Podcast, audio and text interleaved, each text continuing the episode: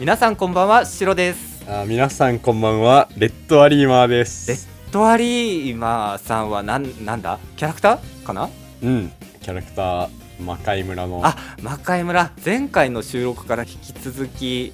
魔界村をしながら収録してるっていうそうリメイク版の魔界村をやってて、うんうんマジで一面が全然進 まない一面の一番最初から全然進まなくてでレレッドアリーマーってボスキャラがうんうんリメイク版にも出てくるんだけど、やっとそこまでいけたと思っても本当に瞬殺されて、でもう一回ゼロからっていうもうね一回あまたこっからかっていうのを2時間以上やってで今もやってますその収録中もはいはいじゃあちょっと今回収録がですねなんですかゲストの方をお迎えしてのね収はい録なんですよねあー緊張してますはい、ではあ定型文言っとこう忘れてたあまやたば忘忘れれてたたさっきも言ってないこの番組ゲームでお話は昭和育ちの白と平成育ちのケイン小杉がお届けするポッドキャスト番組ですはいよろしくお願いします、お願いしますそして今回ゲストの方この方に来ていただきましたお願いしますどうも、ゲームなんとかの小平です。よろしくお願いします。よよろしくお願いしますお願いしますろしくお願いします。いやーもうついにえーついにですよいやいやいや、こちらこそよろしくお願いします。ありがとうございます。お話できてめちゃくちゃ嬉しいです嬉しいですまたドキドキしてますそうですね、シロさんとはそう初なんですよ初ですね。ね初ですそね。ういう意外にもそうあのツイッターの方とかではね絡ませてもらったりとかうんううん。んあとはあれですね小平さんがいらっしゃる時のスペースに僕がちょっとうん参加させてもらってああ、発言をってはいはいいありまうのがあったにもかかわらず声でやり取りをするのは今回が初めてなんですよね。いやーそうなんですねしたねそうっすよね。まあ、先日、あいの、やー小杉さんには、うちのゲームなんとかの方に遊びに来ていただいて。ああ、本当に応援してます、ありがとうございました。めっちゃ楽しかったです。ありがとうございましたもう本当にまた2回目もまさか話せると思ってなかったです。もうあの、本当っす 本当にありがとうね。ございます。こんなに早く。く2回目がっていうねうんね、本当。でも本当にあのゲームなんとかずっと聞いてて、ありがとうございますこ。の番組、下話もうんうんうめんちゃくちゃ寄せてますもんね。そうそう そう番組の構成とかねそうなのもう影響をすごい受けてるって いう、どっちもそのそうめそヘうなのビーリスナーだったんで、マジでもうゲームなんとかで言うあそこの感じでいこうかみたいなこれ結構あるんで、ううそうそうそうそう、ええ。あとはあの僕が前にやってたゲームでお話じゃなかった、うんゲームでお囃子っていうお囃子ポッドキャストがね、ゲーうムん、あったんですけども、はいはいはあれの最後の注意喚起とかもうほぼ早津でしたからねうんあ、ーへえ。であ、もそうい、うそういそうう、なんですよそうなんだ情。報が誤ってるかもしれない のでふわっと聞いてくださいみたいなことを毎回言ってたんですけれどもあれもねちょっと早津さんからでなるほど。もう本当にもうゲームのレベル上げするときずっとゲームなんとかとはやつんあー聞いわてたかのでるわかるそのうんあ あのりちょがとうございまっすとデビルメイクライのあのリトライみたいなのも聞きながらや聞いてた しわかるあとあの収容中もお世話になりました ゲームなんとかさんには収容中ずっと聞いてましたありがとうございますあのあの頃い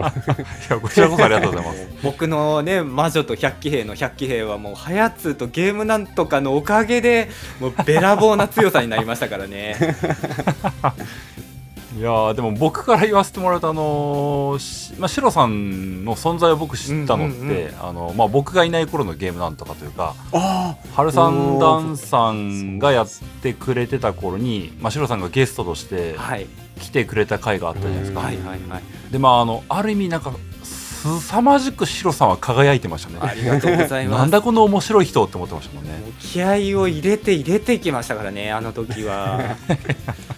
もうその後ね、自分でもこうポッドキャストやって、もうちょっと自然体でやった方が良かったなって、めちゃくちゃ反省しまあるあしるマジですかいやでもすごくいい影響を受けてというか、僕はあのあの後マザー2やりましたもんた。ね、そうですね、やうんやられてましあたね。そうっすねいやなんか僕が言うのもおかしいかもしれないですけど、ありがとうございます。 もういやいやいや作った人みたいなこちらこそいいゲームと遊び直すきっかけをいただいてね。で、本当にゲームなんとかさんに出させてもらったからゲームでお囃子が始まってでゲームでお囃子が始まったから今こうやってね確かにゲームでお話ができるっていう、ね、でそこに小平さんが今いるっていうまあそう言われるとね嬉しいですけどねもうこうやってゲストに来てくださる日が来たっていうのがもう感慨深いですね。ありがとうございます はいで今回がですねテーマがうん 2D アクションのことをねこう3人で話せたらと思うんです。うっんうん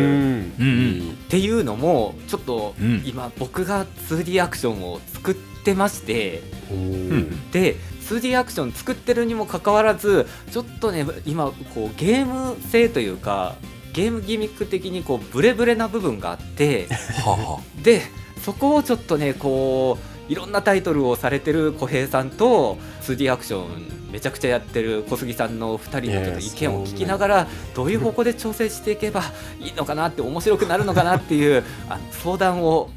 させていただければと、はい、あすごいなゲストさんを呼んでおい責任て重大すぎてやばいですねここでめちゃくちゃなこと言ったらゲームシロさんのゲームのゲームの質を下げてしまう可能性があるいやいやそんなことはないですけど 本当そでんすなことはないですけどめちゃくちゃ従うと思います。いやでもこれあのごめんなさいあの過去回とかで話してたら恐縮なんですけども、はいはいシロさんは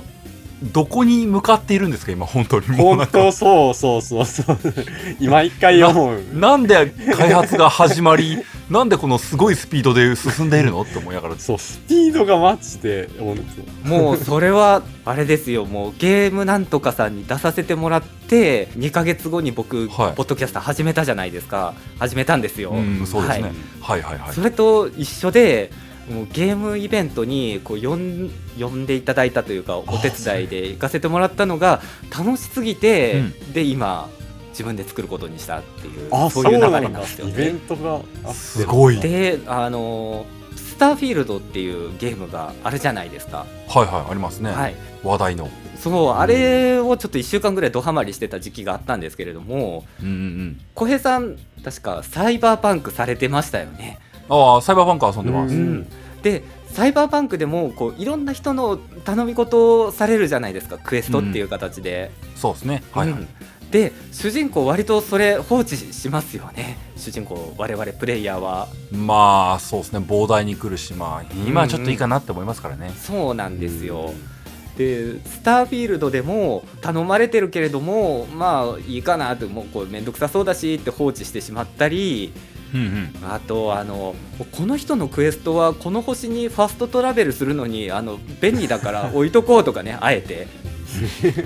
そういうのやってるうちに自分でやりたいことあるんだったら人の力を借りず自分でやらなきゃダメだなって思ってうんあーなるほどねうん学んだ。だからゲームイベントに出るんだったら作ってる方に呼んでもらうんじゃなくて自分が作る側に行った方がやっぱ手っ取り早いんじゃないかなって確実なんじゃないかなと すごいねはいいやもう何でも行動力まあまあそうかもしそうかもしれないですけどもって感じですねそういう経緯があって今ゲーム制作をゴリゴリ頑張ってるっていう感じですね。もうなんか本当にどこへーで向かうのかっていうのもあるしどめちゃくちゃ遠くに遠くの存在になってしまって番組とかもういいいややいやなっちゃうなそういのかなってそいうれのはないがちょっとね懸念点ではありますよね。あの まあ確まあかあにりますよゲームでお話のそう配信ペースがちょっと落ちてるかなみたいなところはあるかもしれないんですけどあ のポッドキャストはポッドキャストで僕の生きがいなあんあでそうかそうかあよかったよかったなるほどもうなんか遠くの存在になってしまよってかったもうお前なんか話さねえよみたいになっちゃわないかなっていういやいやそんなそういうキャラクター で今特にねこうゲーム系ポッドキャストの横のつながりみたいなのってなんか熱い感じじゃないですか、もうおかうげんさそまうで。ですねうんそう言ってもらえるとありがたいです けどもなんかそこまでのものにはできてるいからやちょっいとやいや自信がいなやないですっねてますよもう先日のユアゴティさんのねお話も、ねえはいはいありますうーねんああの番組名ありがとうございますあ、この場を本借り当てもう名改め指してでありがとうございます。 もうド直球名指し で例えばゲームのお話さんで言ったら、でもありがとうございました。あ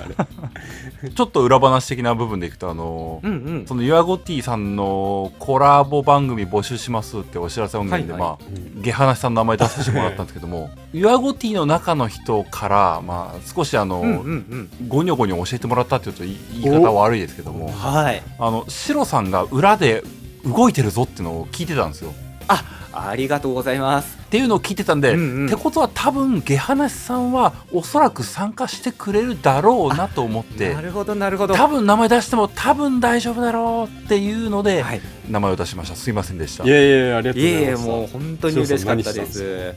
裏でえっとですねこあちょっとここから先の部分は状況を見て使うか使わないかまうだんちょ全っ然いといですわからないんですけれども、今年の夏頃にですねユアゴティを主催されてるゴンさんとはいはい、うんちょっと相談をしてまして実はうーんで僕今年の夏ぐらいにあの皆さんの思い出のゲーム BGM を教えてくださいって僕メドレー作りますんでみたいな話をしてうんうんでメドレー作ってたんですよね曲のメドレーをやってましたねうんやってでそれを今回ユアゴティさんの今年のゲームという形でね皆さんから寄せてもらった投稿をもとに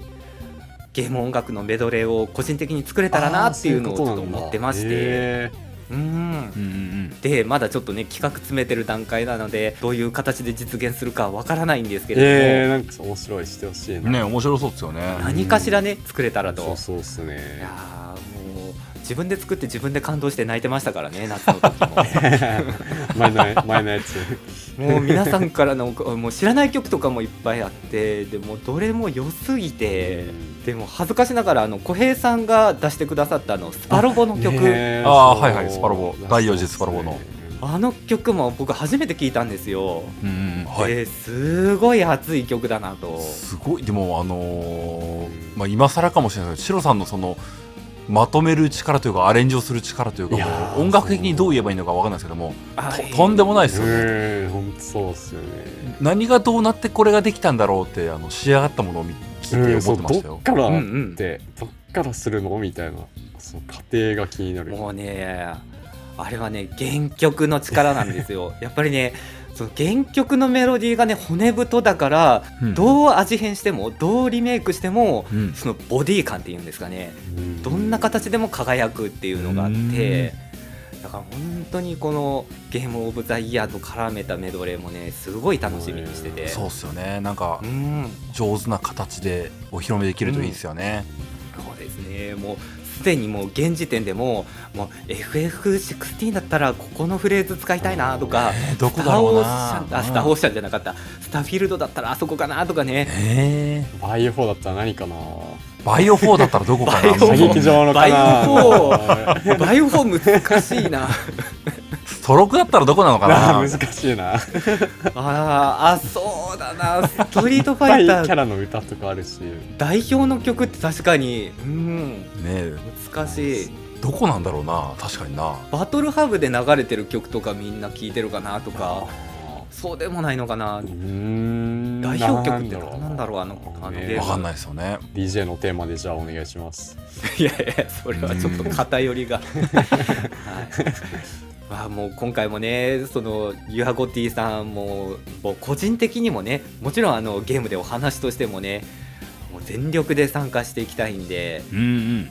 本当よろしくお願いしますあいやいやこちらこそ本当よろしくお願いします頑張って今一本決めてます、まあ、ぜひね、 あの、ゲハナシのリスナーさんもぜひ、あの、ユアゴティさんにゲームレビュー書いてもらえると嬉しいなと思ってます、そうですねもうよろしくお願おい願いしお願いしま、ます本当に。もう去年もね本当に皆さんのねあれ見るだけでも面白すぎてずっと時間使ってあれですよね、うん本当みんな、ぶ文才あるなっていうか、すごいなともう思いま本当にもう文才の化け物だらけで3スクロール分ぐらいの文章をきれいにまとめて出せる能力が僕も欲しいですしたね読み応えある長文いっぱいあるんですよね。あー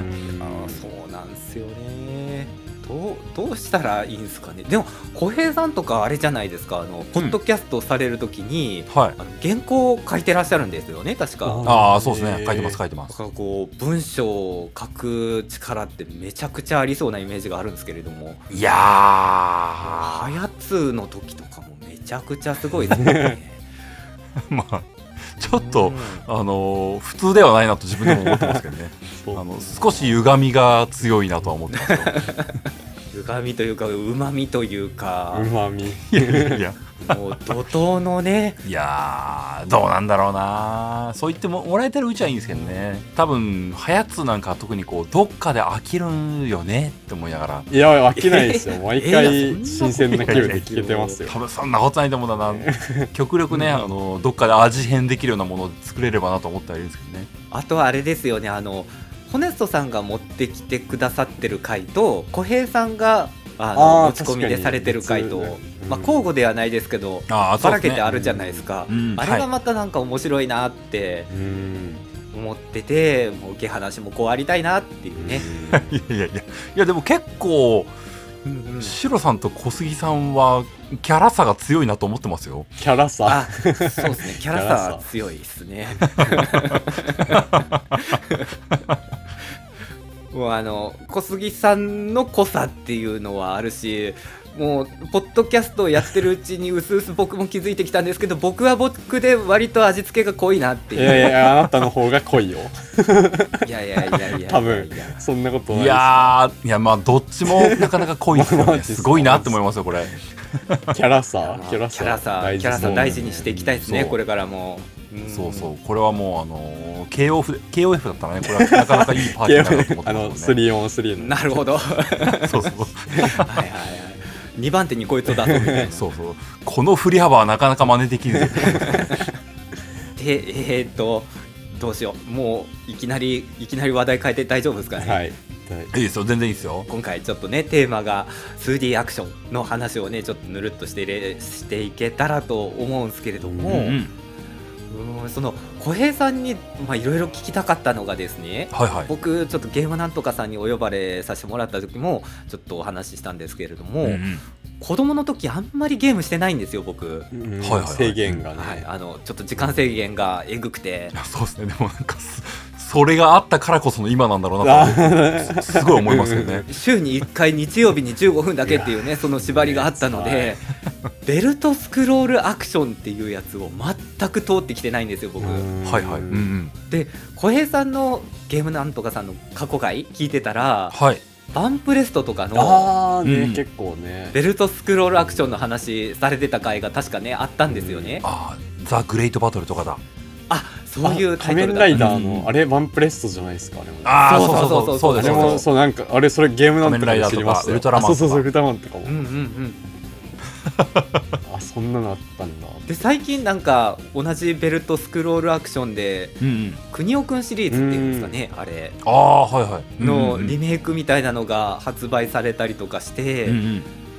であのジャンルがまたちょっと今光を浴びてるのかなっていう気がして、うんあれはどういうゲームだっ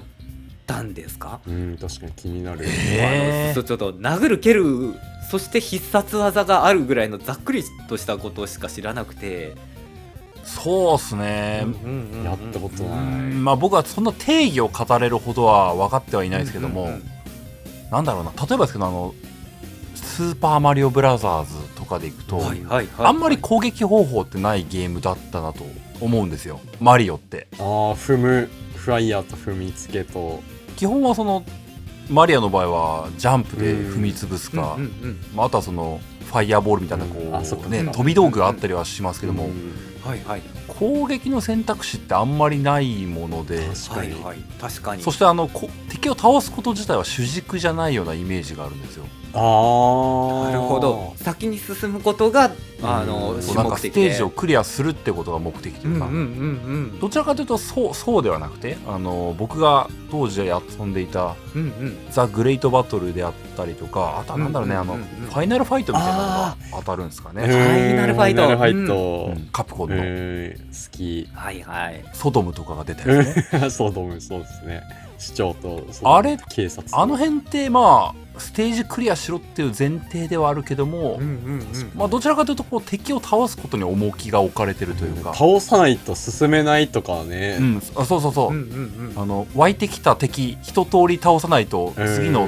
そうそう領域まであいけないというか、なるほどじゃああのあれですねそのそこから一時代進んでうんうんハウス・オブ・ザ・デッドみたいなシステムだったんですねあ確かにあーまあ確かにそう眼臭でです、ね、言うとそうかもやってることとしてはそうかかもしれない、確かに、うんうんまあシステムは全然違うけれども少し進んでそこに出てくる敵を一通りやっつけるとちょっと先にまた進んでっていうのを繰り返してあー考えたことなかったそうっすね確かにそうかも、はいはいはいなんかあと極端なこと言えばあの、うんうんダンジョンに入った時の FF16 もその気あるなって思ったりはししたんですよね。確かにフェーズ1フェーズ2みたいなそんな感じでしたもんね、うんそうそうそうそう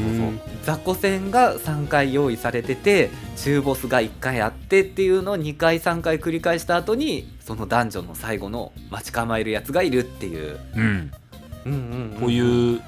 なんでしょうねあのマリオと格ゲーの中間みたいなああ確ベかルにトスクロールアクションっぽさだなってなるぼほど僕は思いますね。うんうんうんうんしかもあれ確か多人数でのプレイができたんですよ、ね、ああそうですね二人うん当へー時そう当時は2人プレイが多かったのかなあそっかそっかあのスーパーファミコンにさせるのが基本的には2個痛恨までだったからっていう3人4人プレイマルチタップ使ってとかあったのかな僕の遊んだ中では知らないなっていうぐらいですね、もうマルチタップはなんかボンバーマンの時に出てくるものみたいなイメージあーそうそうがありましたあれねそうですねそんなんがあって んなありましたねそうそうあーで、えー、と2人とかでも協協力なのか邪魔し合いなのかわからないけれども微妙なところだけれども一緒に力を合わせて進んでみたいな、うんうんうんそうですうんねなんすかねその何が面白かったのかって言われると本当これはぼただうんうんうんただ単に僕の思い出でしかないんですけども、はいはいはい、あの僕は残念ながらこう小杉さんみたいに格ゲーが得意ではなかったんですよはいはあのストツ当時スーファミだったらストツとかは遊んでたんですうよ、んうんうんえあえスト2やってたんすかあれむむずくないっすかストツとか画廊伝説もそうだったかなそうなんだはいはいはい竜子の剣は触ったような触ってないようなぐらいなんですけども、あの時期の十字キーでの技出すの難しかったですよね、スーファミのコントローラーで波動拳とかどうなんですかね僕は逆にあのアナログスティックで格ゲーやってないんでわかんないですけどもうん、まあとりあえずあの親指の皮は剥がれたなぐらい の記憶はあるんですうけわーいた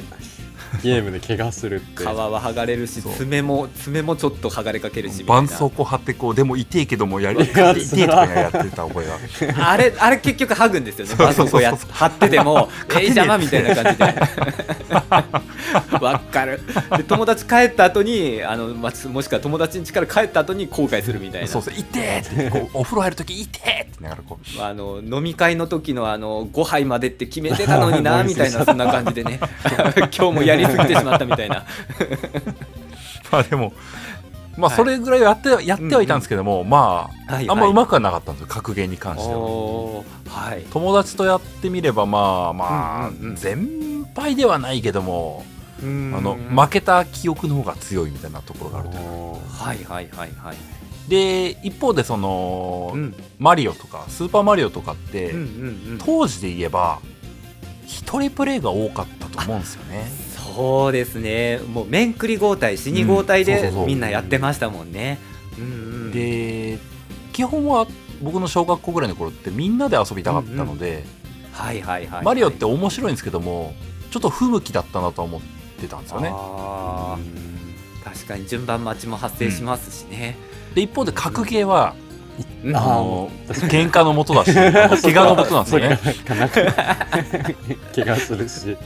リアルファイトに そうんこの中間にいるのがベルトスクロールアクションだったんですよ確なかるほにど同じ方向を向いてドンパチができるっていう、で今でいうコープができるゲームっていうんですうかねーんすごい元祖ちょうどよく2人プレイであの協力で進んでいけるとういうんか、うっんていうゲームなイメージがあったんであの、うんうん友達と遊ぶ今日こそはあのボス倒すぞ的なゲームというかわかりますなんかあのゲームでお話でも過去にちょっと番組でリスナーさんと一緒に遊ぼうみたいなことを考えたことがあって、うんでその時にやっぱ争いたくないなっていうのはすごい考えたんですよねああそう思いますよねそうなんかねせっかく交流する以上は同じ方向向いてなんかやりたいなみたいなそうのがあっうんうんてでその時はオーバークックだったかな、やったんですけれども、まあこの話がこうシロさんが作ってるものなんとなくこれうんうん一人プレイだよなって思いながら見てるんでこうちょっと違うんだろうなと思いながら話しましたけどもあいやいやいやおもうなんかやっぱ網羅的にね知るっていうのは大事だなって思あうんーなるほでど。うんでもしかしたら2人プレイ対応するかもしれないあ本当ですかそマジれっそれすかを今期待して期待しての王だとまさかなと思って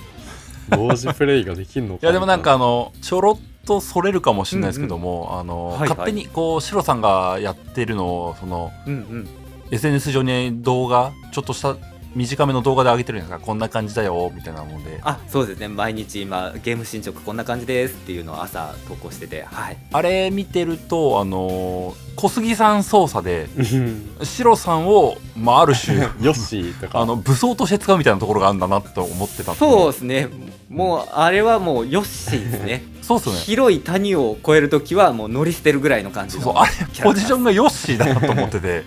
で言うてしまえば、そうっすねちょっとあのはいヨッシーアイランドっぽいなと思ってたんですよ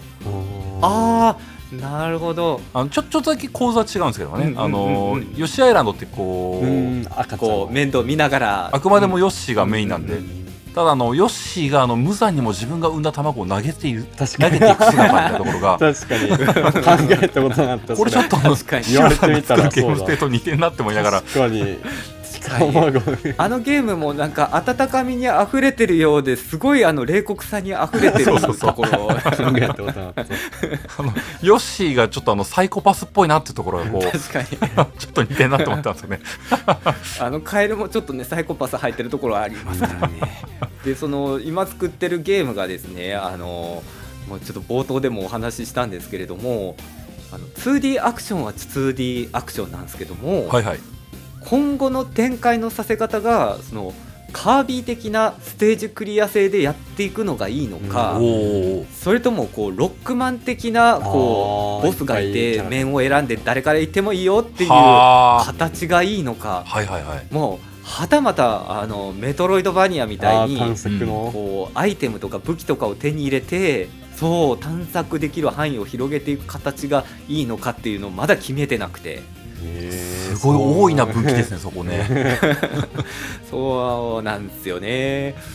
なので、まあ、それぞれのゲームどこが強みでどういうところをこう押し出してゲームとして成り立ってんのかなっていうのをちょっとね話したいなっていうのがありましてでうわーそのはいはい1つ目がちょっとベルトスクロールアクションってどんなだったんだろうっていうう、んそういうくだりだったんですよなるほど。うん、でそのマリオはその敵を倒すことがメインではなくて、うんコースをクリアすることがメインででベルトスクロールアクションはどちらかというと敵を倒していくのがメイン、ねそうですね。でそう考えるとロックマンロックマンの面白いところって言ったら、うんなんかどん進化するロープレ的なのもあるんじゃない、強くなっていくというところはありますからね。ありますよね敵の能力をこの能力が手に入ったからあのボスが倒しやすいとか。うんうんうんうん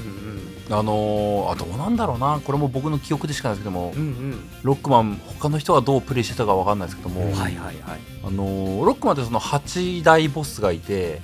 うんはいそれぞれのボスの弱点関係みたいなのあーがあありるまじゃすないですねかあありましたありましたこのボスにはこの武器効くみたいな、当てやすいとかだけじゃなくてその属性的にダメージ量が多いみたいなのがあるんですようね。んそうですようね、んでなんかそのボスのうんうん弱点関係みたいなものをはいはい。探るみたいなところというかあのん僕なんかで言うと、まあ、友達から教えてもらってボス鼻からボスの弱点鼻から知ってるってパターンはあったはあったんですけども、はいはいはいそはのい。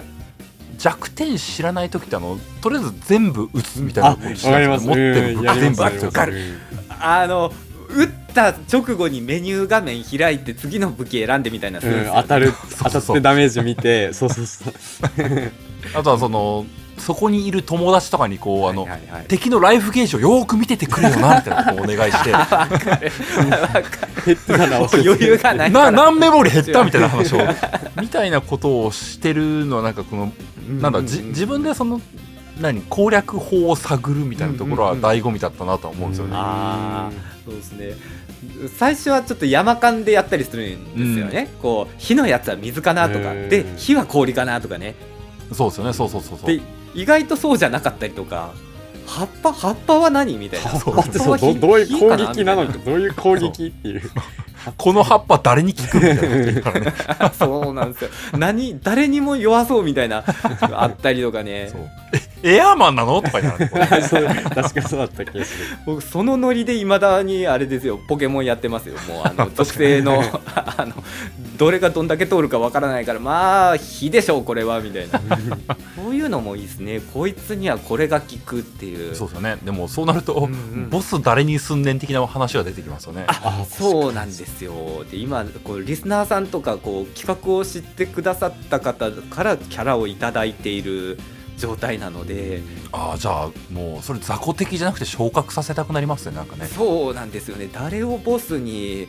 あの小平さんどうどうですかえこれえどう出なのしてくれんな らいいですけどこれこれその昔ありましたよねあの春さんと小平さん のお二人がこう真ん中にいるドット絵の あああれはねあの高政さんって人が書いてくれたああー高政さんそうそうそう懐かしいのあの人がこう書いてくれたんですよねはいはいはいはいあれ可愛らしかったですよね春さんもハルさんがカメレオンだったんですよねえだからカメレオンスタジオなんですかいやどっいやちかその前多分逆かだなら逆だと思うな、ん多分なそうそうそうカメレオンスタジオありきで、うんあのドット絵が生まれたんだとそうそう思われるというかそうもしあの許可いただけるんでしたらぜひあの いやいいですけどあのダンさんも含めてこう3人組のボスとかにしといてほしいなじゃああのあダンダンさんこっちで作っても大丈夫ですかねドット絵ないですよね確かドットド絵ッはト絵はないなないな、まないですよねあ、でもダンさん別に拒みはしないと思うからいいんじゃないですか ねあ大丈夫ですかね、うんこの収録が終わったタイミングで DM してみまおおす、はすげえもうゲームマンとかさもい、いけたらもうあのじゃあゲームなんとかさんにこうジェットストリームアタックをしていただくってい ううドームみたいな3人組だけどジェミニマン的なポジションでお願いしますね複数体一緒に出てくるタイプのボスって もうなんか他のボスとなんかこう操作感というかなんかもう 大変ですそうっもすんよねねこいつを避けつつみたいなそうは言ったはいいけどこうポッドキャスト番組こうそういうの多そうだからあれですねなんか大体ジェミニマンみたいになっちゃう から みんなじ ゅ確そっかかにでもまあポッドキャスト番組かに限らないのかもしれないですけどもなんかボスキャラみたいにするなら、うんうん番組個性とか出るといいですよねそうっすよあねそうですね、えばゲームなんとかさんの番組構成ってなんすかね安定安え定ー感難しいそう言われるとないなないんなですかね一番最初に思いつくのが長尺っていうだんだんそうあの長くなってそうだなでもうーんまあ3人いるからライフゲージ3本にしてほしいかなぐらいですかねうわーきつういーん長期戦であの一本削ったらまた戦い方とか変わってきてあそうっすねなめんっちかゃあーありそうっすねはいはい行動パターン変わるのかなどうなんだ ろうなうんああもう春さんを残しとくとあのいつまでたっても蘇生させちゃうからとかそうだね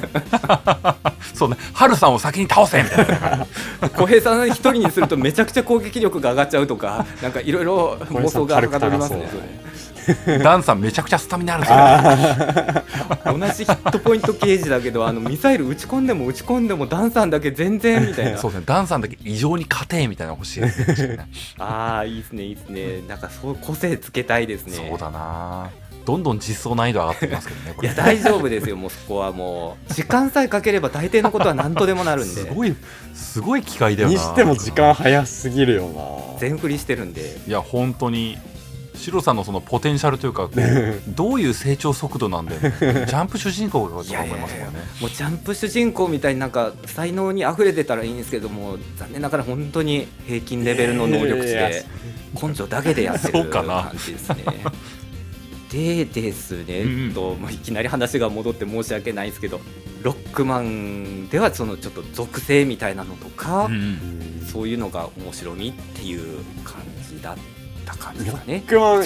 X だちょと、あうんなんか多分あのそのうんシナリオとか、なんかそのアクションも増えたり、そのストーリーも結構、ああ、そうですね。そういいなっていうのがあって、うんでそれも 2D であー語れるっていうのが、そのロックマン確かに X、エックマンロックマンとロックマン X の違いだと思ってて、確かに X だったら途中で会話シーンとか結構多かったりとか、そうですね。キャラ同士の因縁とか強いですかうらね。んイベントシーンみたいな。ああ、じゃあ、シロさんと小杉さんがこう喧嘩別れするみたいなストーリー入れてほしくなりますね。なんかね。 あーいいっすねであれでしょあのその時だけ主人公がちょっと操作不可になってヘッドホンがいる操作パートみたいなのが始まるみたいな、うん DLC、DLC でそれで。急に小杉さんがあのシロさんを使えなくなる場面みたいなのがあってでその裏ではシロさん編が始まるっていうそうですねそれもいいですしこう次回作が出るときにこうダブルヒーローシステムでやってほしいですねいいですねいやでもロックマン X のあのもう取り返しがつかなくなる要素みたいなのもあれでよかったですよね ああ確かになそうですねんそうですねもう会話も何もなくあのあまた一人犠牲者が増えてしまったみたいな、うんうんうんああいうヒリヒリしたやつもちょっと出てみたいですね、なそんうでかすね普通に普通にクリアするだけだったら簡単だけれどももう全員救おうと思ったらなかなか難しいようんみたいなそうですよね確かにロックマン X ってそういうストーリー分岐とかもあったあもんありましたやっよぱねハートな話でしたよね確かにねシリアス度が高かったっすよね、そんな気がしますねでいきなり話はロックマンからシリアス度の低いカービィに移るんですけれども、はいはいはいおーはいカービィって言ったらやっぱりコピー能力コですピーよ能ね力、うんそうですねでカービィってやっぱマリオと同じステージ性じゃないですかう、んそうですねううんんどうなんだろうなあんまりカービィとマリオを比較して考えたことがないんですけどもうんなんか初代カービィってあのコピー能力もなかったうんんであ吸ってな吐かっくたでですね浮くとゲップするぐらいしかそうですゲねップゲっップて呼んとでいんうだ攻撃ね、あと 吐息はいうんなんかコピー能力出てからってちょっとそのアクション余性強くなったなって気はしますよね、うんなんかうーん確かにもう同じステージでも違うコピー能力でいくともうここブロックバシバシ崩していけるなとうんかそうそうですようねんでなんかコピー能力ない時めっちゃきついとかそうですよね直前でダメージ食らっちゃってコピー能力がとかうんで僕最近あのカービィ・ウィー・デあーラックスでしたっけ、うんはいはいうんやったんですけれども、うんえ小平さんって昔のカービィされてますか、僕はカうんうんービィは多分初代のゲームボーイと、おーはい、はいはいえーあとなんだあのゲームボーイで出たと思われるあのーはいハムスターとか出てたやつがあれなん2だろうな2じゃないですか2ですね2ですねはい2 2なの2ですあれ僕もあれだったんですよカービィ2が一番やり込んだやつで、へーリック会う員ん借りたゲームムボーイでしこたまやったんですけれども総陸海空あれ難しかったですよねカーあビィれなんか2謎解きみカーたビいィな結のも構難しいゲームだったイメージありましたけどねだから今のカービィすごい親切になっそうてめっちゃへえやりやすい、うん例えばあのこうニードルがいるなっていうギミックがある直前では、うんうん必ずニードルがいてくれるんですよ、コピーの元みたいなのがあってほうほうほうほう置いてあるんですよなるほどなるほどでカービィそのゲームボーイ版の時って、うんうん属性ブロックみたいなのあったじゃないですかこれはもう針じゃないと壊せないよとあーかありましたねこれはありました炎だけだよとか、うんうんでしかもあの例えばこのスパークっていうのかなあの電気のやつ、うんうんだったらカービィだったらブランカみたいにこう体がバチバチバチってなうる、んうんうんうんカービィ単体だったらう、んうんそれがあの魚のカインになると口から電球みたいなのが生えて、うんそうそうそうちょっと遠距離でもねあーうんそう遠距離で使えるっていうはいはいありましたねで電気属性かつ遠距離じゃないと壊せないブロックみたいなのがあってあったあったあったそこにあの水中ステージでもないのにカインの着ぐるみというかカインに着て、へーなおかつそんな電気を持ってはるばるやってこないといけないみたいなうんうんもうめちゃくちゃシビアだったんですよねあの時は。ありました懐かしいなありましたねあとカービィ64とかだとミックスとかもあったからそのミックスじゃないといけないみたいなのも確かあって懐かししいうんん同じコピー能力でもやっぱ調整によって全然ゲームシステムってね変わってきますもんね。そうですよねカービィはそういった意味で選択肢が半端ないですもんうね、んそのコピー能力の数というでかあの趣味も出ますしねもうずっあーとロボで行きたいとかあーそうっすねんずっとファイヤーで行きたいとか、あー僕カッター好きだったんだあわかずるっとカッタカッターしたかったー好きなですよね遠距離遠距離がかっこいいですよねあの戻ってきたあとなのんでかカッターなんかあのダッシュ切りみたいにできませんでしたあれ好きだったあなバババババっていう横一列にありがとうご確かにそうですねなんかコピー能力の好き嫌い出ますもうんねん確かあにりますありますホイール楽しいんだけどそあうんまむずい強くなむずいなとかねうんわかりますそれジャンプとトルネードの使いどころどこだろうと そうかそうそ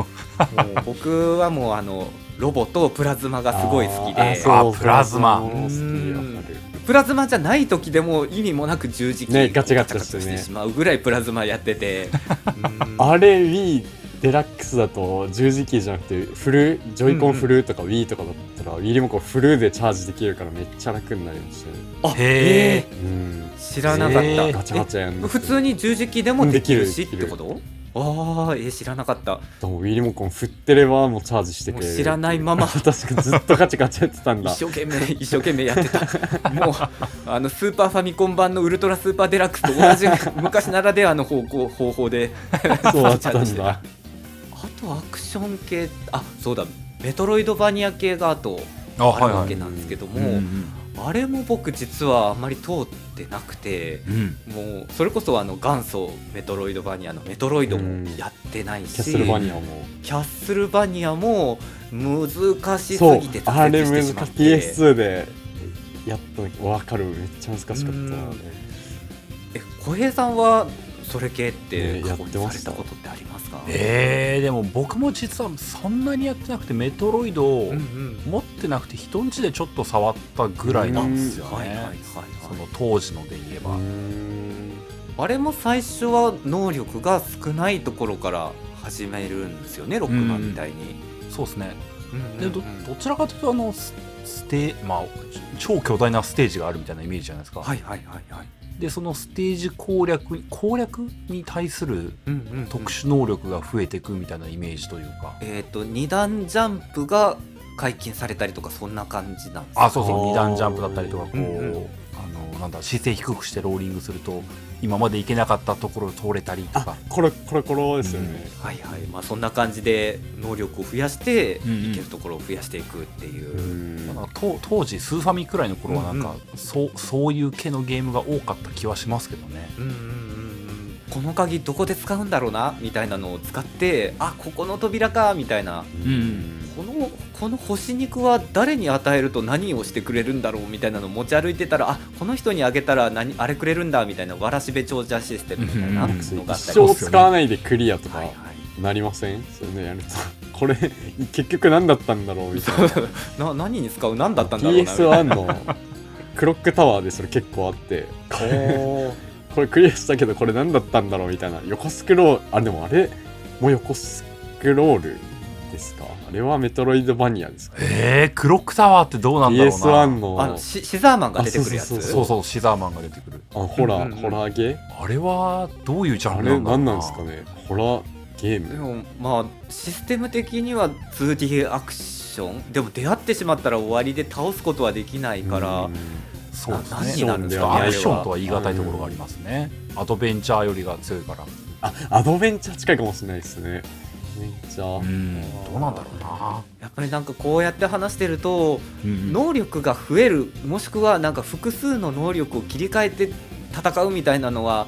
欲しい感じしますよね。んそうですねう、ん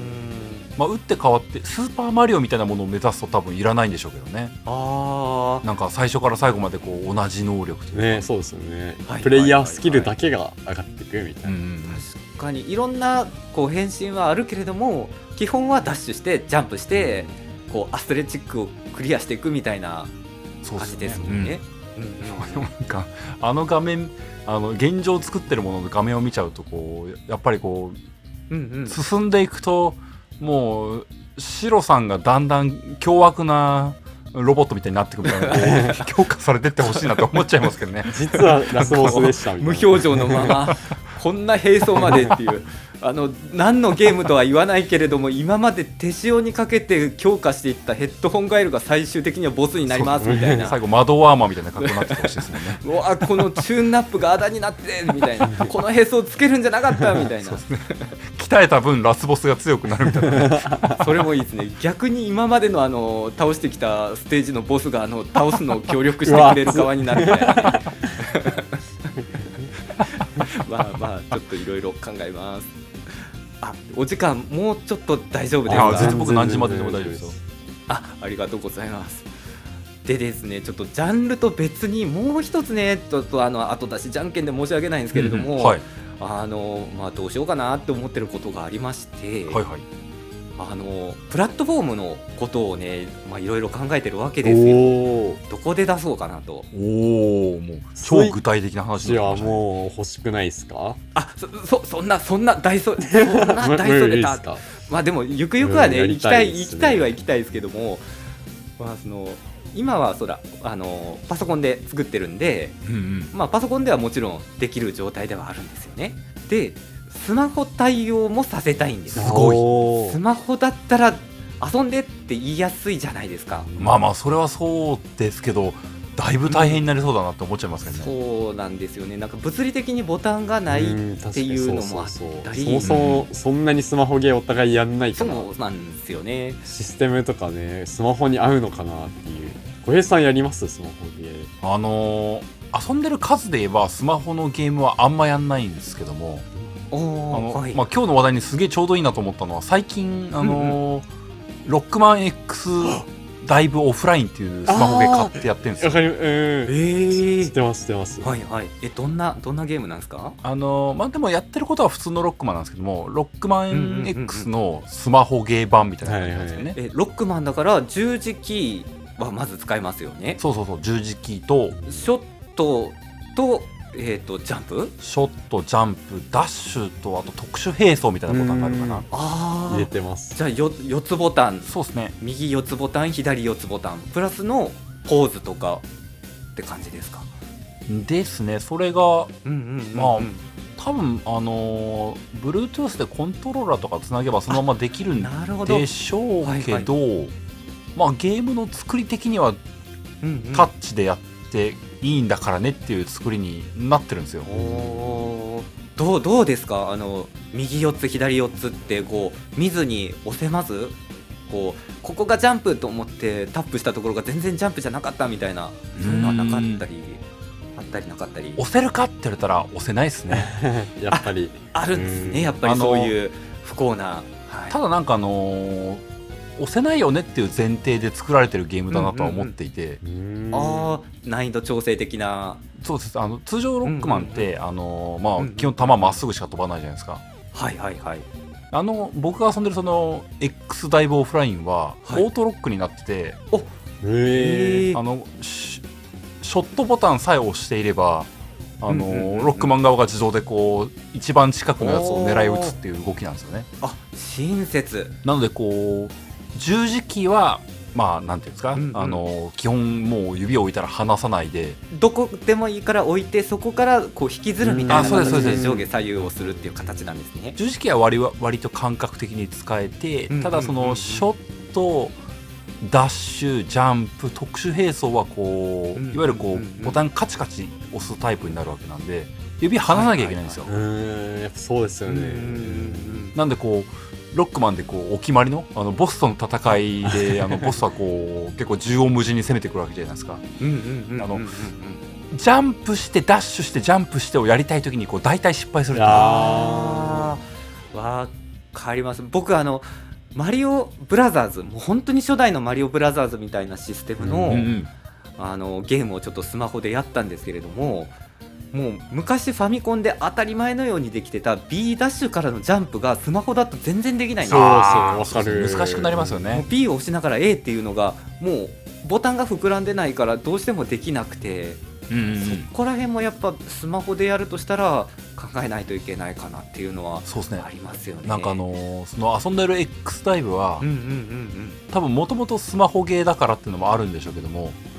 あのはいスマホゲーだから操作しづらいし、多分あの誤操作めっちゃ頻発するんだろうな前提うんのうんうん難易度設計とかになってるなっていうの結構端々に感じるんですよ。もうスマホにヘイトを向けられないよううに、んすごいうんうんなのでこうその X ダイブを遊んでる感覚で言うとはいはい同じゲームを例えばその Steam とスマホで出すそのコントローラー前提とスマホタッチ操作前提って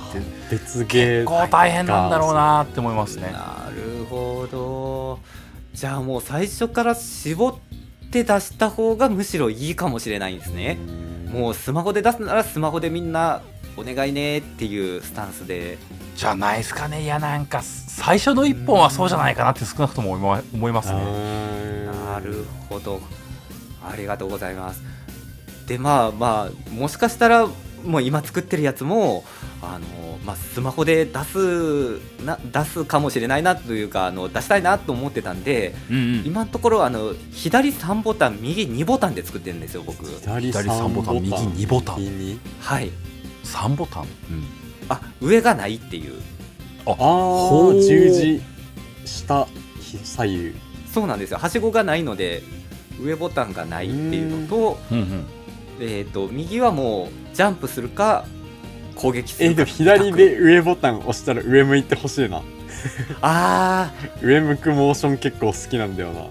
ななくてもあのはしごとかあなくて確もかにうんうんうんうんそう欲しいな確かにそれは、ああなるほそどれは確かにそうだわあのゲームギミックとか関係なくそうそうそうなんかうんうんうんうんある、あまあそうだねそうそうそうソニックだと上向いてカメラもちょっと上に向くんだよね、ふーんっていしあー上の方見やすくなあーなるるほどなってるっていう、はいはいはいうん確かにそういうのそういうのあるあの足場の下を向くときに下ボタン長押しでちょっとカメラが下行ってくれたりとか、うんうん逆で上行ってくれたりとかあ確かあ4ボタンにします採 用ありがとうご素晴らしいざいますで小平さんが今やってるそのロックマンと同じでその引っ張って動かすシステムにすれば、まあ、実質ワンボタンみたいなもんですしね、うんまあまあそうですね、うん、うんどうやって実装するか知らないですけれどもまあまあまあまあ、うんうんであとあのそのスマホで うんうん、出す時にあのこれどうなんだろうなって思ってるのがみんなスマホで長時間ゲームするのかなっていう不安がありまして、うんはあはあはあうん確かに合間でねそうあのクラッシュロワイヤルにしてもうんヤンコ大戦争にしてもパズドラとかモンストとか、まあ、いろんなそのスマホゲームで割と隙間時間にサクッと始めてサクッとやめれるみたいなのが多い気がするんですよね。うんうんで僕自身もあの「ドラゴンクエスト」とか「クロノトリガー」とかスマホに入れたけれどもあのスマホのロープレクリアまで行ったことがないんですよ。うん、へえでも彼女のみくみくんはうんあれだよ原神をスマホでがっつりやってるよ、おおあじゃあやる人は長時う間んいるのかもしれないあーそうっすよねうんそうっすよね小平さんそのスマホでロックマンやってる時ってはいワンステージ遊んでふーみたいな感じでアプリ落としてみたいな感じなんですかうーんがまっつりあ遊んで20分ぐらいかあなーでも結構やってるうんあのーそのロックマンがたまたま、うんはいはいまあ、ロックマンの定説の形になったりとかその8大ボス的なステージセレクト画面があって、はいはいその中で6ステージとかに割れてるんですよねあそうなんですね、あ8大ステージがさらに6分割になってて、おーそれはオートセーブみたいな形なんですか基本はそのステージクリアさえしてしまえばオートセーブでおーはいはい体感多分1ステージ5分かからないぐらいなあ気がするんですさよっくりさっくり遊べる、だからなんかそれをは全部じゃなくて半分ぐらい3ステージ分ぐらいやると15分ぐらいかなあー20分ぐらいかなぐらいの体感なんですよなるほどまあそのくらいが多いなって気がしますねうんあそういうのを考えると広大な敷地をくまなく探索していくメトロイドバニアよりはあのここまでが1ステージですっていうステージ性の方がスマホでやるには向いてる感じが確かにうんスマホだとそうですねそうそそれれはむそうずですいな確かにここはどこで何をしてる途中だったっけってなりますもんね細切れになると、うんそうっすね確かになんかこうヒントテキストみたいなのめちゃくちゃ出さなきゃいけなくなっちゃいますもんねあーああとその20分ぐらいロックマンやってる時にはい通知ってどうしてるんですかあの小杉さんもスマあーホゲーやる時スマホゲーのえ通普通知っにてそのままあじゃあもうペロリンっていうこうあの LINE とかが上に伸びてきたりとかそうそうそう Twitter の「いいね」っていうのとかもポコポコ入ってくる感じでゲームをうんそうっすね僕も別にこうよーしゲームやるぞ通知切ろうとかっていうのはやんないないでですねすねそのまま普通に起動しますやっねぱそうですよねあーじゃあちょっとそういうのが起こるっていうのもやっぱ考えとかないといけないですそうですねね、あとはちょっとシロさんに申し訳なくなりますけどもやっぱスマホでやると最高音聞かない時もいっぱいありまあすね、わかりますあわかりますそうなんですよ音聞かないっすよね僕もそれすごい考えててスマホでやる人音聞かない人多いなっていうもう僕自身もスマホゲームって音切ってやることあるのうでんなのでもう僕のゲームは音聞かないとクリアできないようにおおなるほ聞けよどっいていじゃないですか いいかも そうそうそうそうそうあのベースにあるのは俺の曲を聴けっていうの があのベースにあのゲームをす作ごいなマっクロスみてたるいのなで話になってきたぞ俺の曲を聞けば私クのロ歌をっスていうセブン音を消してしまうと攻撃もできないしっていうのであな面白いですなるほどねそれはまあそこまで割り切るといいですうんねなのでまあちょっとシーンはね選ぶかもしれないんですけれども電車の中とかではちょっとねうんやりづらいかなって、まあ、思うんですけれども、まあ、分母を増やすこととこう自分の曲を聴いてもらうことを天秤にかけたらもう全然あ の天秤がぶっ壊れるぐらいの勢いでやっぱ自分の曲が大事なので そこはそこはもうそういうシステムでなるほどなるかほどなと。うん、いやー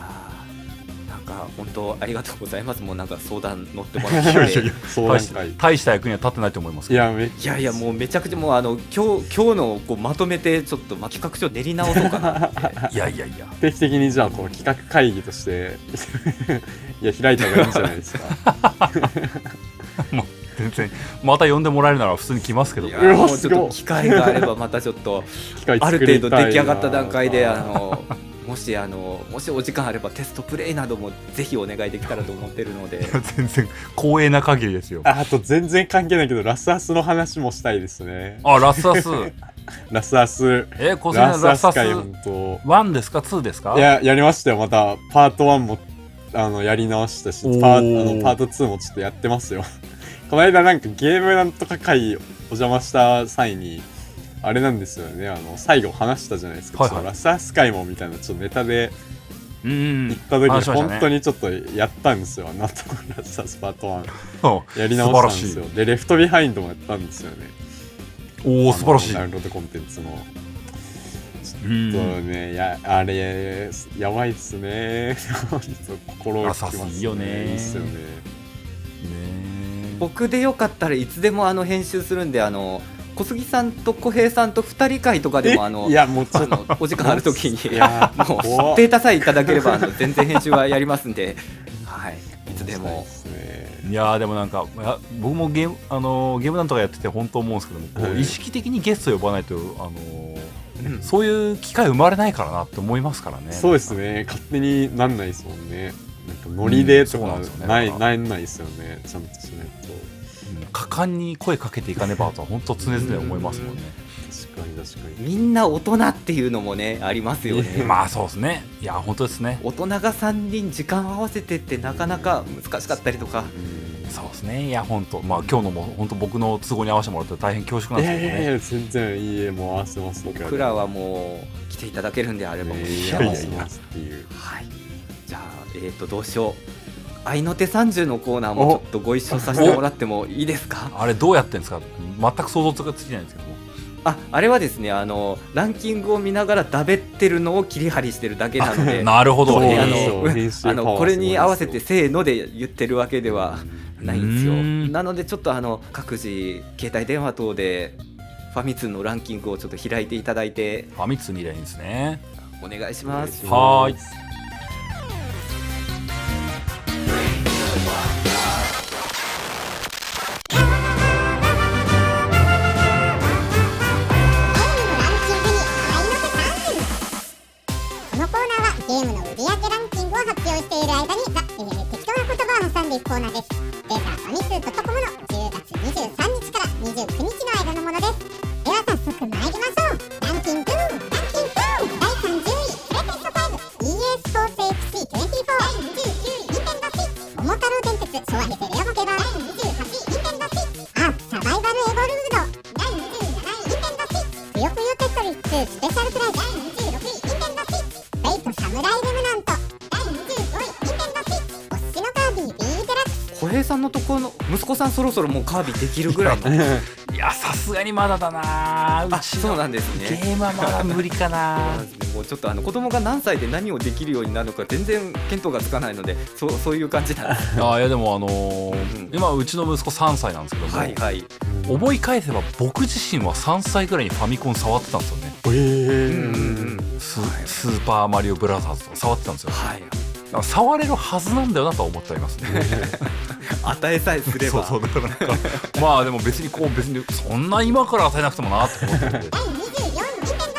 ポケットモンスターダイパ第23位ニンテンドースイッチ太鼓の達人ドンタクルフェスティバル22位ニンテンドースイッチマリオカート8デラックスコース追加版第21位ニンテンドースイッチ花合わせ初コンプリートセット第20位ニンテンドースイッチ世界の遊び大全51第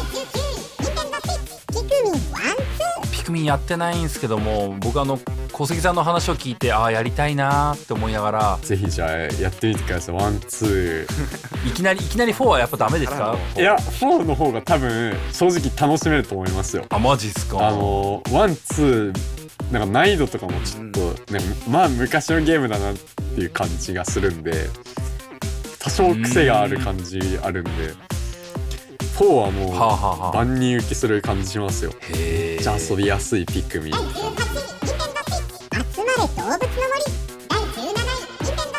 ニンテンドースイッチ集まれ動物の森第17位ニンテンドースイッチニンテンドースイッチスポーツ第16位ニンテンドースイッチ EA スポーツ FC24 第15位ニンテンドースイッチマリオパーティース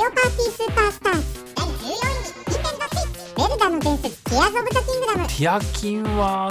こう、うん短い尺の中で何を語ればいいのか分かんないですけどもまとめるの難しそうあのゲームはでも本当に誰にでもおすすめできるゲームだなって思いましたよ謎解きが難しすぎて大変とかそういうのはないんですかいやなんか難しいは難しいっていうのはあるかもしれないですけども、うんあのゲーム的な難しさじゃない気がするんですよね。あのゲームの文脈知らないとこれ分かんないじゃんみたいなこうなんかあるじゃないですかゲームのお作法というかああーはいはいバイオハザードだったらもうなんか必ずこ このこのうなんかーんパズルあるよねみたいなこうここのスイッ銅チ回すよね像 みたい銅な像はね絶対ここクランクだよねみたいなのありま すありますわよかりねますわかりますでもティアキンはそういうのじゃないというかあのもうし純粋なパズルだなっていう時とかの謎かけが多いなというか。だから割とそのゲームあんまりしないんだよねって人にも意外といけるんじゃないかなって思う第13位、ニンテンドースイッチ、ウィングフィッターアドベンチャー。第12位、ニンテンドースイッチ、ビーンドフィッターアドベンチャー。第11位、ニンテンドースイッチ、スーパーマリオブラザーズ。第10位、ニンテンドースイッチ、マリオカート8デラックスコース追加版。第9位、ニンテンドースイッチ、マリオパーティースーパースターズ。第8位、ニンテンドースイッチ、マリオカート8デラックスコース追加版。第7位、ニンテンドースイッチ、マリオカート8デラックスコース追加版。第6位、ニンテンドースイここまでが30位から11位までのランキングでした引き続き10位から1位までをランキングッチ、マリオカート8デラックスコース追加版。第5位、ニンテンドースイッチ、マリオカート8デラックスコース追加版。第4位、ニンテンドースイッチ、マリオカート8デラックスコース追加版。第3位、ニンテンドースイッチ、マリオカート8デラックスコース追加版。第2位、ニンテンドースイッチ、マリオカスプラトゥーン3第11位ニンテンドースイッチ帰ってきた名探偵ピカチュウ第10位、ニンテンドースイッチ大乱闘スマッシュブラザーズスペシャル第9位、ニンテンドースイッチ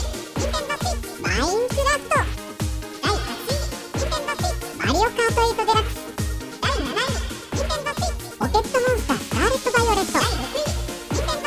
第6位、ニンテンドースイッチピクピミン1クミンねそうゲームキューブを持ってなかったのが大きかったなと思うんですよえねその時代は小平さんは何の本体を所持されてたんですか当時えゲームキューブの頃は PS2 だけああ僕 PS2 の次にあの XBOX360 とあ PS3 あもうその頃から XBOX を、あ、うんううんんいやでも360買ってからは360が死んで、うんうん、壊れて動かなくなってからは今のシリーズ S まで XBOX はご無沙汰でしたね今 XBOX もすごいやっていう感じですもんねねえそうっすよね結局一番起動してるのは XBOX だなって思う時よくありますねあのゲームパスがねえ素晴らしすぎて、いや本当っすね第5位、ニンテンドースイッチ人生ゲーム4ニンテンドースイッチ第4位、レテスト5マーベルスパイダーマン2第3位、レテスト5メタルギアソリッドマスターコレクション第2位、ニンテンドースイッチメタルギアソリッドマスターコレクションなんかメタルギアでなんとかありましたよねで部活帰りに聞いた記憶がありま すよ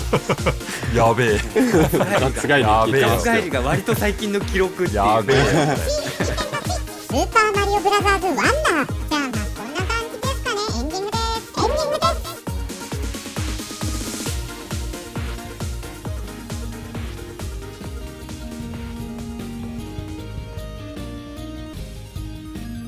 ではいつものお知らせをさせていただきます、えーゲームでお話では皆様からのご意見ご感想をお待ちしています宛先はこちらの、えーゲームでお話の Twitter、えー X の方までよろしくお願いいたします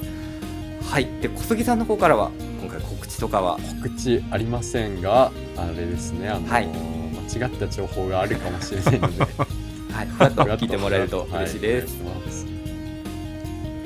はい、そして小平さん今回ゲストで来てくださった小平さん、本当にありがあとあうこごちざいまらこす。そありがとうございます。いや本当に楽しかったです。いやーもう本当楽しかったです。もうあっという間でついにエンディングの時が来てしまったっていうそうっすね。ねいやもまあうずっと話してたいですねデスマッチしたい ですねねこれ編集してるとどのくらいになってるかわかんないですけども、まあ、大体いつも長い自分の方がいつも長いんでねえーひときわ短く感じますねなんかねそっかゲームなんとかさんで言うとこのぐらい長回しで撮った後1回目の CM が入るぐらいの感じそうまあでもなんか あのまあしょっちゅう言ってますけどもあの大体はい90分ぐらい撮った後に、終わった後にこう2人とか3人でこうで最近何やってんのとかっていう話をしだすんですよね この間一緒に回ってない時でも回ってない時もあれですよねゲスト出させてもらった時もそんな感じでしたよね最後めっちゃ話しましたよねみんなで そうそうそういやーいいですねなんか待ってない時も喋っていいんだっていうのがいやいねや本当本当なんか趣味でしかないのでねはい、もうあのちょっとね今回本当に相談コーナーという形になってしまったんですけれどもあのぜひまたあの機会がありましたらあのもう一回相談コーナーをあ全然呼んでもらえるならば何度で もいやー本ぜひよろしくお願いします。はいありがとうございます当いやーこちらこそありがとうございましたで、えー、と小平さんの方から告知とかはあじゃあせっかくなんでちょっとだけお話しさせていただきますと、あのはいまあ、ゲームなんとかっていうポッドキャストをやってますっていうのはあるんですけれども、あのは今の時期でいうと今年はユアゴティさんとコラボする形で、うん、 11月中はあのポッドキャストをやられてる皆さんと一緒に、うんえーコラボという形で、えー、ユアゴティ企画を盛り上げてくれませんかってお願いをしている最中なんですけれども、うんうんうんあの多分その11月の真ん中過ぎたぐらいから下旬ぐらいから、うんうんうんじゃあまあ本番というかはい、あのいろんなリスナーさんあポッドキャストを聞いてらっしゃるリスナーさんにこう今年のあなたにとってのゴティゲームオブザイヤーは何だったんでしょうかっていうのを、ユアゴティさんのサイトの方にゲームレビューを投稿してくれませんかっていうふうなフェーズにもうそろそろ移っていくんでねはいはいあのぜひあの下話聞いてくださってる番組きた聞いてくださってる皆さんも、ゲームレビュー書いてもらえればなと思いますお願いいたしますどうぞお願いいたします、はいいやーはい、あのその企画ちょっと僕もこの間ね告知で聞かせてもらって、はいはいまあ、もうドキドキしてるわけなんですけれども、うんあれはあれなんですかあの皆さんが投稿してくださったレビューの中からもう我々、まあ、例えばゲームでお話だったらゲームでお話が1本ピックアップして、あねもう僕らはこの方のこのレビューが好きですっていう話をそうですそうもでうすそれぞれのこうあー番組でそうやっていくっていう形なんですね。そうですそうです場所を決めるんですねあ今年はこう下話さん声を上げてコラボするっていうふうに言ってくれたのではい、下話賞ができますんでね白さん小杉さんが選んでくれたレビューに対して、はいこの下話賞という副賞がうんうん生まれることになりますんでね、気合い入れて選びますちょっとねもう収録の前にめちゃくちゃ話し合いがしたいねそうだねこれにしようと思うっていうそうですねこの人のがこの人のがいいと思うその会議会取りますねじゃあああそれもあのありがたいですうんねいいかもしれないいやー楽しみですですです僕もう本当にねこう今から12月下旬までにかけてこうじっくりみんなで楽しんでいければなと思いますんでね、ねもう皆さんのレビューを見るのも楽しみだしちょっとね僕らも僕らでレビューは書きたいですしね確かにああぜひお願いいたし,、そうですねたいですよあわよくば他の番組さんでちょっとあーノミネートされたいですねそう確かにそれ狙ってみるそうすればそうですね 狙ってる ポイントが欲しくて はいもうユアゴッティの方も皆さんよろしくお願いいたしますお願いいたしますはいというわけでここまでのお相手は私白と小平とレッドアリーマーでしたうわありがとうございましあたありがとうございましあたありがとうございましたー終わっちゃった